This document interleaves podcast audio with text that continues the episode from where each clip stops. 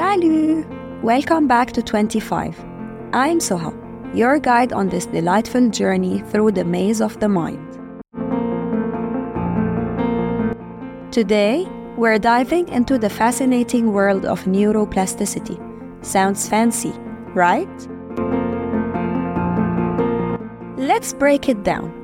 Neuro means nerve, plasticity means changeable. So, it's all about how our brain can change and adapt.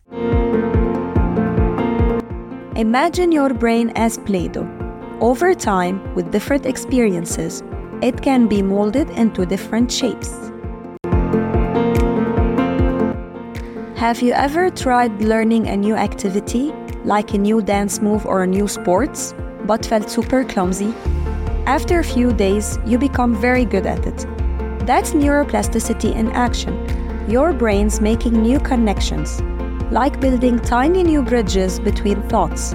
And with practice, you go from tripping over your feet to becoming the star of the show.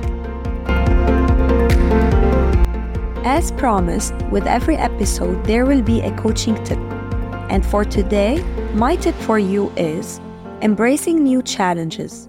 Each time you face something new, you're giving your brain a mini workout. So the next time you're struggling with a new task, just remember you're flexing those brain muscles. I want to give you a teaser for our next episode.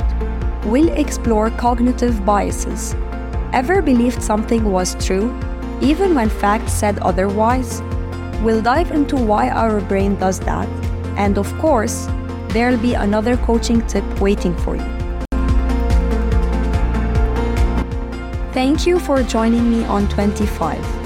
And remember, every time we meet, it's a step closer to understanding the wonders of our mind. Until next time, bye.